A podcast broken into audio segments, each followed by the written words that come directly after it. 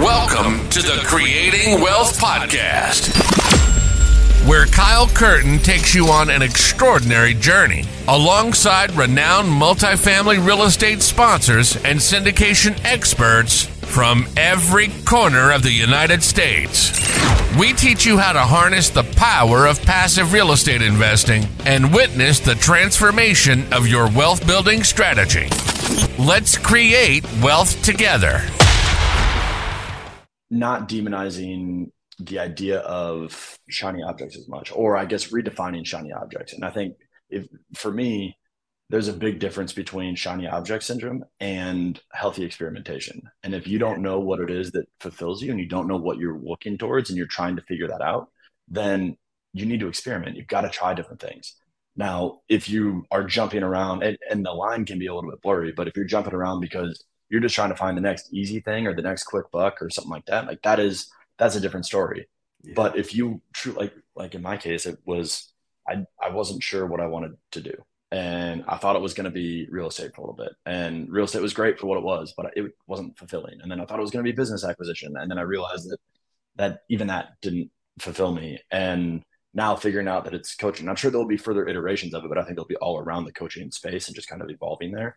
But this isn't me chasing shiny objects at each turn. This is a very clear, like I'm going down this path and now i'm realizing suddenly this is not the right path anymore and so it is i'm an idiot if i don't pivot yeah. and and i think because that's so ingrained in us and there's so many and for good reason a lot of times too you know but i always go back to Brandon Turner's analogy of the bridges and build yeah. one bridge fully before you go to the next one.